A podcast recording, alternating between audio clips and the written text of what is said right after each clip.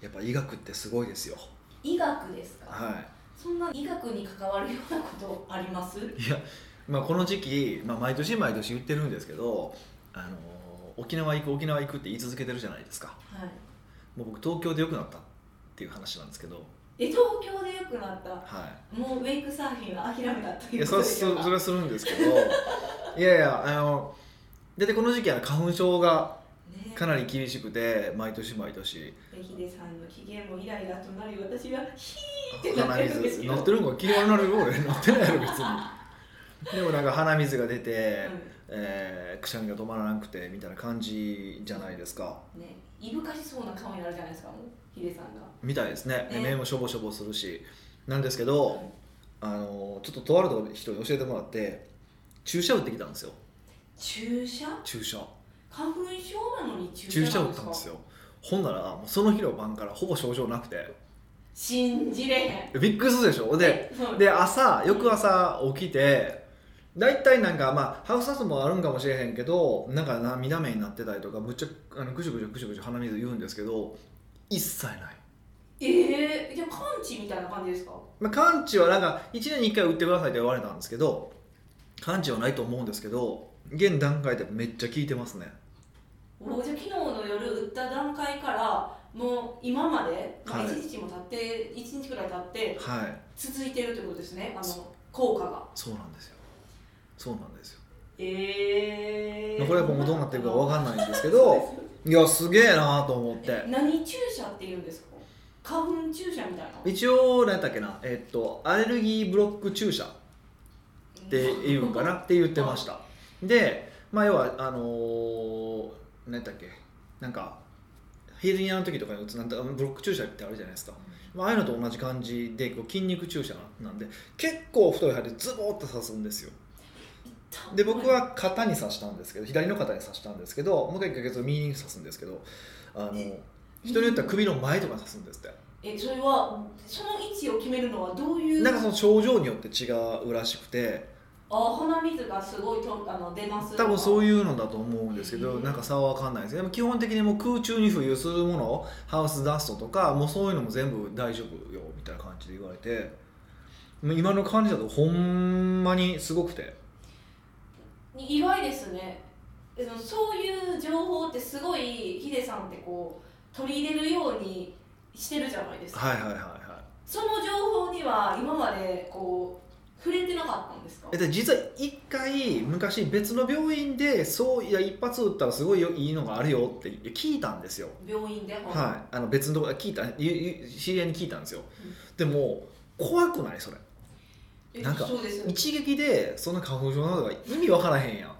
そそれも思ったねよく売ったな大丈夫と思ったんですよ、はいでいろいろ思った結果まあちょっと頑張るまあいろいろその試したいこともあったから試そうと思ってや試し試したんですけどうんまああかんかったんですよでちょうどこの間あのボートの免許を取りに行ったんですけどな一日外じゃないですかうん外っていうか海の上でしょ海やからもうぐっちゅぐちゅにな ってマスク二重にしてたけど、ででは実はそのまたそれ小型特殊なのでこれが1級取らなダメなんでもう一回2回ぐらい会場のあれがあるんですよ試験みたいなとかそううそうそう外出たりとかあるんですよこれあかんなと思ってで一撃ででたまたまそのぐっちゅぐちゅだった時にもう一撃聞くって話をその晩に聞いたんですよへーすぐ電話しますよねもう耐えられへんそうそうそうそうですねそうってやってでまああのこの間昨日か行ってきたらもうすんごい聞いてます今えその時にはブロック注射でした、はいのなんていうかこれはなんていうんですか人体にとって本当にいいのかどうかのはいこう調査はしたんですかいやでで何をされるかわからんかったから正直してなくてえー、めっちゃ賭けに出ましたね普段ねそのすそんごないする絶タ対イねプなんですけど違うのにでもまあ何年か結構長くやってるからまあ大丈夫かと思って、うん、信頼して、うん、ぐらいの感覚でやりましたね、えまあー今のところは正解かなと思ってますけどなんか副作用とかも起こらずですけどなんか一す応ごい眠たくなる一応副作用とかないそうですけどねへえじゃあもうなんかこれから花粉になっても怖くないみたいな感じじゃないですかと思うんですけどね全然外マスクなしで歩いても大丈夫やったし一応実験したんですいけやどマスクなしで歩いていいのかってご時世っていうまあまあまあまあ一応ね流したんですけどそうそうそうそうそうえー、じゃあ私が例えば私花粉と今無縁なんですよまうんだ、うんこれからも無縁だろうとは思ってるけど、うん私がもしなったらそれおすすめしますその注射うん、まあちょっとまだね僕はどあの終わってるわけじゃないから分からんけどまあ今のところだと進めますけどねでもあの目がかゆいってあるじゃないですか目がかゆいにもならないんですかこの時期ですか、はい何もならないんですよあー時期ずらしはあるんですかないですあないんですね、うんなんかそこの間その話そそれも昨日おお医者さん教えてもらったんですえっと花粉症の症状は鼻水と涙目なんですってへえでえっと目がかゆいっていうのは実は花粉の症状じゃないんですってえ症状ではないあれは黄砂なんですってえまた違う物質そうこ黄砂による症状なんですってだから今までも黄砂とその花粉が結びついたりとかしてと浮遊してるから目目が涙目になるだけじゃなくて痒くなるっていうのがあって実はあの黄砂の症状なんですって細かく言うとっはいていう話をされましたえじゃああと喉あ喉が痛いとかもで女性だったら肌が荒れるこの時期だったらへえそれもやっぱりそう花粉とあのその黄砂があるからこそやっぱそうなんですね男性は喉に来ることが多くて女性は肌に来ることが多いらしいんですけど逆にしてよでもでも実際この時期そうなんですよ確かにあのセミナーとかをするのがしんどいんですよ喋るのがあヒデさん喉が腫れてしんどどかったんですけどそれも大丈夫そうだしうーんいろいろなんかこう不便やったんですね花粉でなんかそんな知らなかっまあまあねそんなね命に関わる話でもないから別にとか痛いとかじゃないからあんま話もせえへんけど実際なんかいろいろ不便やってんなーっていうのをこうなくなったらすごい分かりましたねたへえまあ、でも今年はでもいろいろ調子がいいんでねなんかいろいろ試してた結果そう花粉だけじゃなくてねなんか全般的にその大体季節の変わり目だったら風邪もひくんですけどそれもだんだんひかなくなってきてますしえ普通年取ることになんていうか体って脆くなるというか弱くなるから、はいそういうね変わりの時って敏感に反応しちゃうじゃないですか、はいはいなはいんで今年調子いいんですかあのーこれはどっかで言ったんかなえっとね今ビタミン C とビタミン D をすごい飲んでるんですよビタミン C とビタミン D はいえ C はなんかこうイメージなフルーツから取るみたいなイメージがあるんですけどはい D は何要素なんですか D って本当は太陽に当たるとできるんですけどへえそうそうそう光合成してだみいたたいいな感じですか、うんまあまあ、まあ、高校生じゃないけど まあでも一応太陽に当たると出ると言われてるんですけど、まあ、とはいえ僕は太陽もあんま当たらないじゃないですか裸にもなれへんしまあまあ外にもあんま出ないじゃないですかそうだからビだからビタミン D とビタミン C をちょっと取っててビタミン C は結構量が多いんですけど特にでもそれを取るようになってからその季節の変わり目の病気がなくなりましたねえ C と D を取ることによってえ体の調子が良くなるっていうメカニズムなんいですやか調子が良くなるというかどっちかというと,、えー、と免疫が高まる、まあた、免疫が高まるって言い方すすると本当は医学的には正しくないんですが、まあ、簡単にそういうことですへえ、はそれはなんかヒデさんの体やからとかじゃなくいてや全般的に人間全は般的にはいだからえっ、とちょっと僕もどのレベルのなのかはちょっと知らないですけどあのーコロナの話あったじゃないですか、もうもうずっとあまあ、ずっとあってあれ出始めて半年ぐらいに、えっと、そのビタミン D がコロその血中ビタミン濃度が高い人の、えっと、コロナの感染率が低いないしはかかっても重症化率が低いっていうのが論文に出たことがあったんですよそんな早く論文出てくる結構出てたんですよだからそういうのもあったんでただその論文がどのレベルの論文なのかまで細かくは調べてないんですけど正直ああなんか正当性とか証拠とかあのそうなんですよあの論文文って一応いろいろランクがあるんでねあそうなんですあかりますよ論文のラン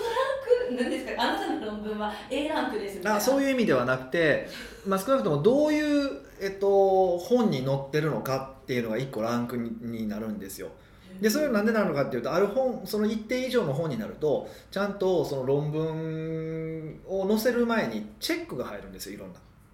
うんそうそう本本出す前にってことですか論文論文です論文にその論文の論文集に掲載されるまでにでそれが結構ざるの論文とそうじゃないものとっていうのが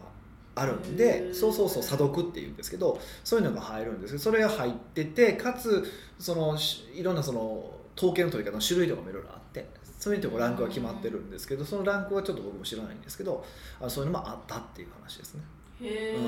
その時はそのえビタミン D を飲んでた方が、まあ、コロナにかかっても重食せえへんみたいな論文を読んだ時にうん、うん、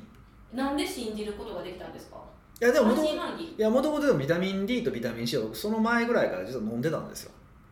のそれをなんで飲んでたんですかまああのその免疫的な話で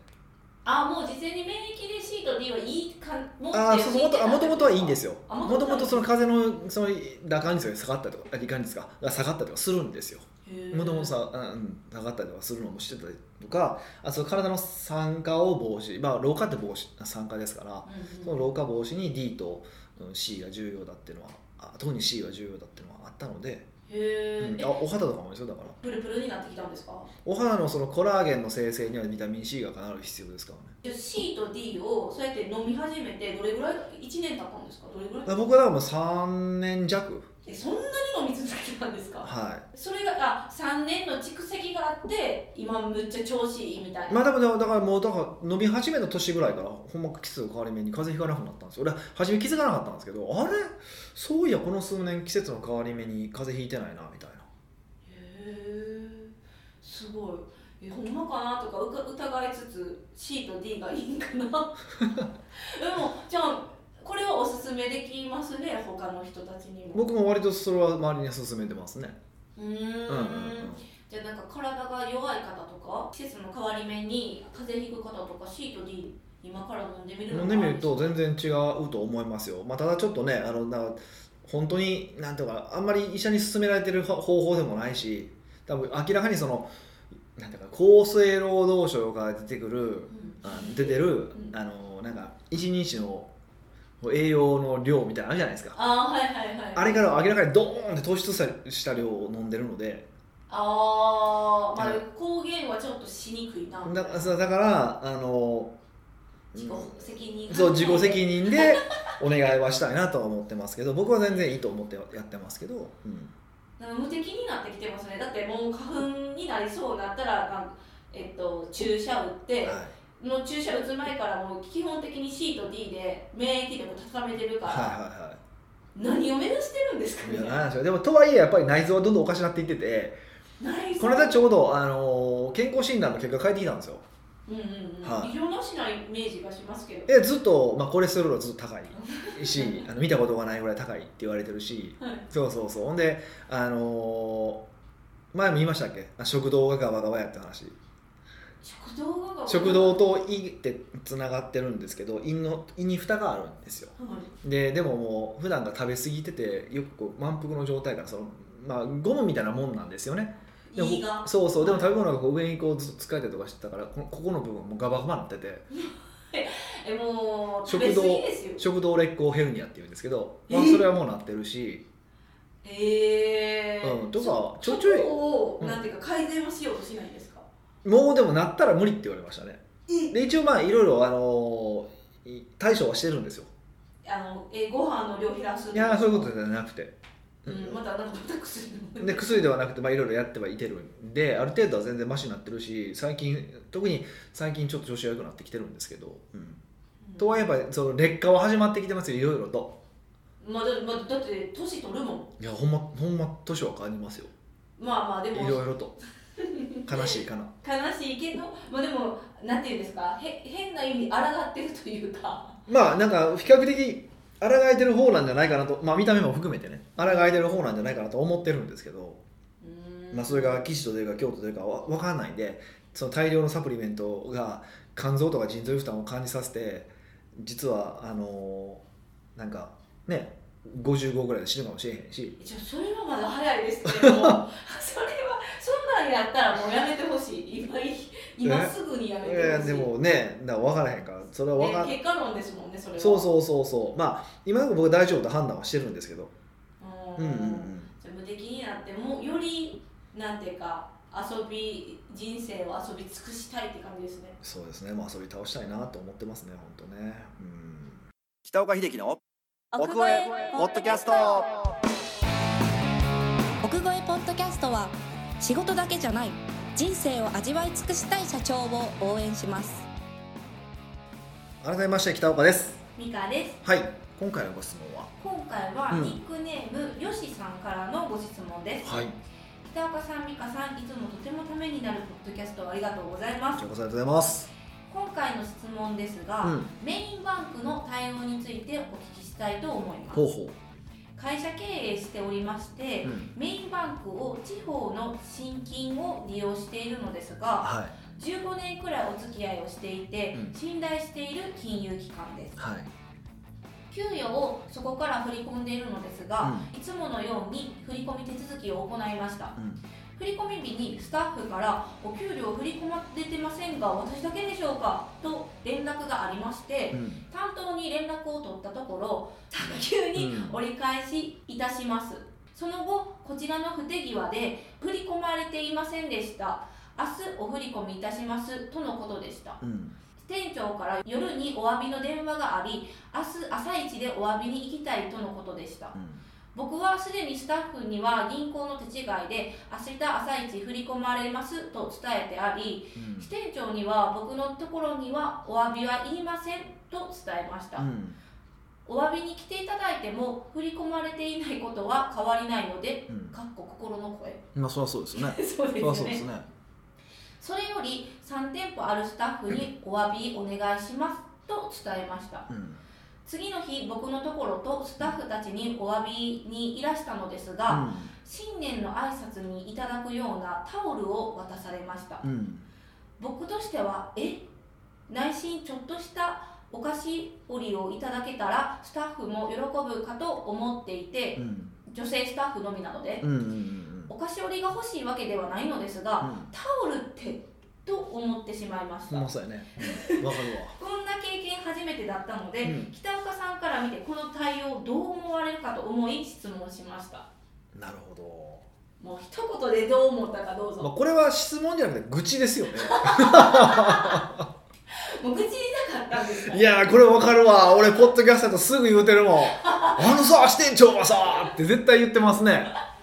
なるほどえどう思ったんですかこれ聞いていやもうずっこけますよねずっこけますずっこけますよねほんとうーんまあまあいやえまあまあそもそもいやそもそもこれは人人ってことですよね人がヒューマンエラーって話ですよね多分ヒューマンまあまあ、まあ給料の支払いにヒューマンエラー発生するっておかしいですよね、うんシステムで何とかしろって話じゃないけどそうええそんなこと起きるかって一瞬思ったんです給料の振り込み設定してうん振り込まれないことってあるあるんですねみだたいかなら僕らはネットバンクしか使わへんからわかんないですよ多分こういう銀行は多分まだあ依頼するんですかそう依頼とかっていう形なんだと僕らもちょっと僕ちょっとあんまりそこら辺知らないんですけど、うん多分そういうことなんだと思うんですよでないとこんなこと発生しないじゃないですかそうですねだからびっくりですねいやーなんかこういうでも対応ってどうしたらいいんかも迷いますよね銀行の方もうん、でもまあなんかうーんね難しいですけど僕だったらそこはなんかちょっと詰めますけどね爪あのヒデさんが振り込まれてない店長の立場だったらってことですかあの給給料ああそうそう会社の社長の立場まあこの吉さんうん吉さんの立場だったら僕だったらちょっと詰めますね詰めるっていうのは別になんかガーって言えっていう意味じゃなくて、うんいやなんでこれが起こったのかっていう原因と、うんこれから起こ100%起こらないための、うんあのー原因えー、とアクションプランを出せって言いますまずわおお詫びとかいらんからって言ってでもそれはいつも言うやろあのそうですスタッフがミスしても僕絶対怒ったことはないと思うんですよ怒るんじゃなくてあれ何そのチラッと見 たミスで怒ったことはないと思うねマジでミスね起こったことはないえそのあれどうですかあの何でしたっけあの m 1のあれはあかんあれは許されへんあれは許されへんれへんほらほらあれは許されへん切手に2円足りませんでしたあれミスじゃないもん何ですかあれはもうほんまに切って貼ってないだけやからあれはできやってないやからいや聞いてははったんですよ2円足りなかだかったらやってないよそれはちゃんと本来はちゃんとその重さをちゃんと測ってとか大きさ測ってやるのが当たり前のことやからそれは当たり前のことやってないねんからそれはあかんよえもうそんなん銀行もいいですよ当たり前のことがやってなかったらヒューマンエラーもこれ今何の話してるのか分からへん人もいてるから、えっと、昔 m 1に僕ら出ようと思ったんですよこれ私ピーディさんじゃないです違う別の人で出ようと思ったんですよはいでその時にエントリーシートみたいなのがあってそれだ、まあ、たまたま僕ちょっとスペインにいたので 締め切りそうだそうだそう締め切りギリギリやからごめんやけどちょっと出してくれるって出してもらったんですよで出してもらったら、えっと、切手が2円足らずえ帰ってきたっていう、まあ、それで大説教したって話なんですけどそう吉本病院2円ぐらい払えよとか思ったんですけどそうそうそうでなのでまあまああのそれはダメですでそれそれミスじゃない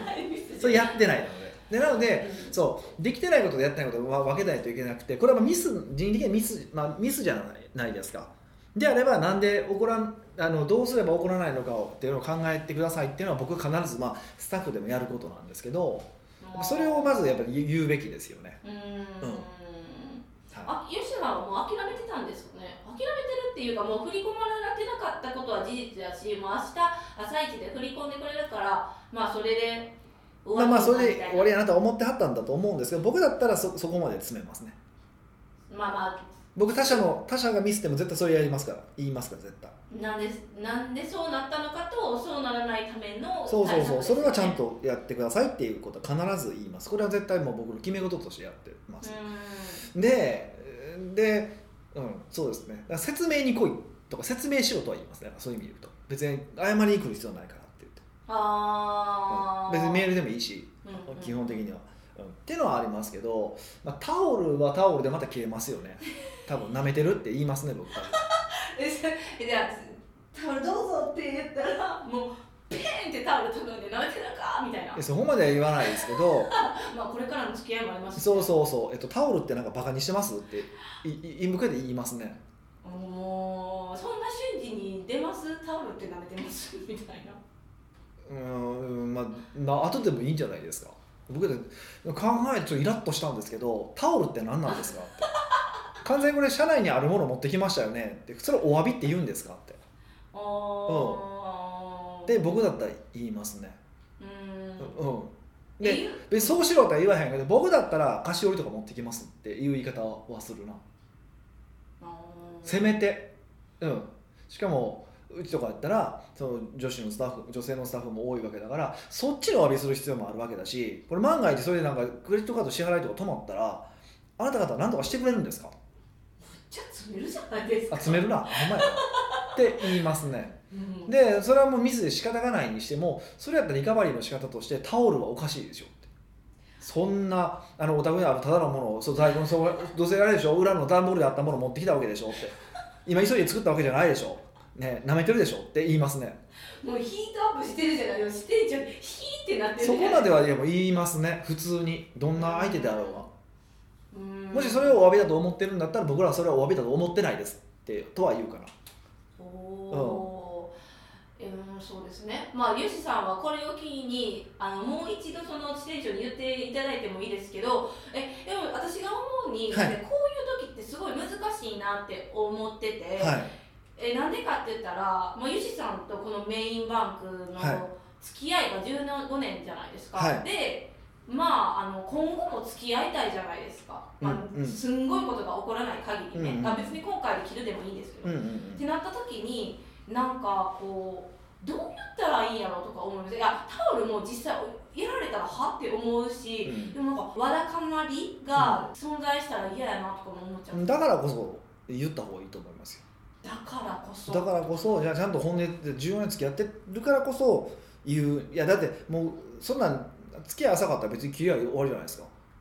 うん、うんで僕だったら多分もうこれなんて点でネット番組に書いてますけどもうね絶対それ言うと思っておおネットバンクででも、あーで今のごとこ時世って銀行作るのも大変じゃないですかそれっていやそんなことはないです新規も全然作れますしはい、そっかそっか、はえー、じゃあこれはもう文文句というかい、ちゃんとやっぱ建設的に言った方がいいと思うであの少なくともあの例えば支店長が来たら担当者に言った方がいいかもしれないですね別に支店長に直接理由をやらなくても担当は絶対ついてるからいてるから、うん新金だと「この間さ支店長き来てさうんあのタオル持ってきたけどあいつ結果売ってるな」って「こうしていい?」っていうふうに言います僕だったらちょ怖いあのちょっと強めにだから別にあのその人詰める冗談めかして「あーあれタオルってだって在庫からどっか引っ張ってきたやろあ舐めてんだあいつ」ってっていうふうにして共通の敵みたいな感じにして僕だったら支店長にだからきだから昨日聞いたあの営業だったらちゃんと営業活動上もう一回上上がるはずなのその話が確かにそんなん言われたらすぐ言いますよこんなこと言われましたみたいそうな普通ならそうじゃないですか、そうそうそうそうあそれでまた向こうの出方も見えるしもしそれで英語が上げてなかったらもうほんまこの銀行とはないなっていう決断っていう判断でも僕はいいと思いますけどね、うーんうん、ねお詫びの仕方もえー、どう何が正解やったかなんかわからないですもんねそりゃそうですねおいうん、でも そう確かに、あなんかねお菓子持ってくるの来たら許してたんかなと思ういやいや多分いやいや許さないですよあ許さないですよっていうかお菓子持ってきてもげ減点はなあのなんていうかな来ましたお詫びに来ました菓子折り持ってきましたって普通じゃないですかそれってうんお詫びに菓子折り持ってきてもむちゃくちゃ普通の話でしょなんかもうベタなシチュエーション、当たり前じゃないですか、ってことはここでプラマイゼロなんですようんうーでん何を持ってこないはまずマイナスでしょはタオル持ってきたらもっとマイナスでしょい今思ったんですっていう話なんですよめちゃくちゃ前にそうなんですよそうなんですようーんそうなんですよだから別にねこの吉さんも別にあのクッキーとかその菓子類が欲しいわけじゃな中身でなないないないわけじゃないですけどでも持ってくるなら普通クッキーやろと か菓子折りやろって話なんですよそうですねもう常識の話なんですようん、ななんかもうこう盛り上がってるからかもしれないですけどこう誠意を感じなくなってきましたそのこんなタオルで済まされてあそうそうそううだから誠意ないですよ そもそもなんかないないないないないだからとりあえず謝っときゃええわみたいな感じですよねああもう最初にことお詫びも断ったしとりあえず言っといてなんか何かしらしたら大丈夫やろう的なそうそうそうそうそうそうそうそんうなん思われとってはだんだん腹立ってきますそうだから来なくていいっていうのも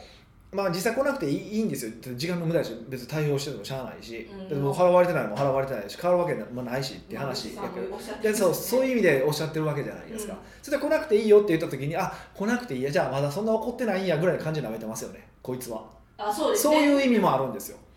もう完全にそうじゃないでそすかうねだからこれ逆もまだしない僕らもうこうクレームとかってあるわけじゃないですか、はいでその時「いいです」って言われた時にあの本当にいいのかっていうのはまた別の話ですよってことですよねうんなあこれは逆の本当本当はこの支店長をディスるだけの話にしたくなくて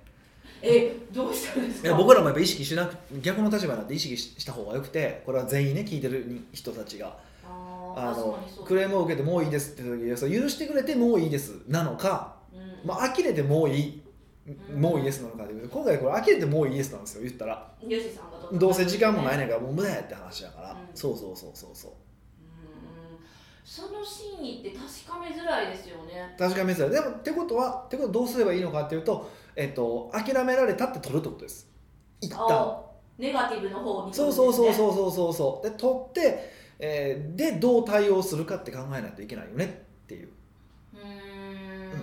それ許してくれててあのさらにやったら、まあ、別にマイナスじゃないじゃないですか、うんそうそうそうそうだし、ううんん、むしろプラスになる可能性もあるわけじゃないですかはって考えればなんかそのそうですねクレームでもういいよって言ってくれた時にちょっとちゃんとこうそこの真意を図ろうとすること分からなければ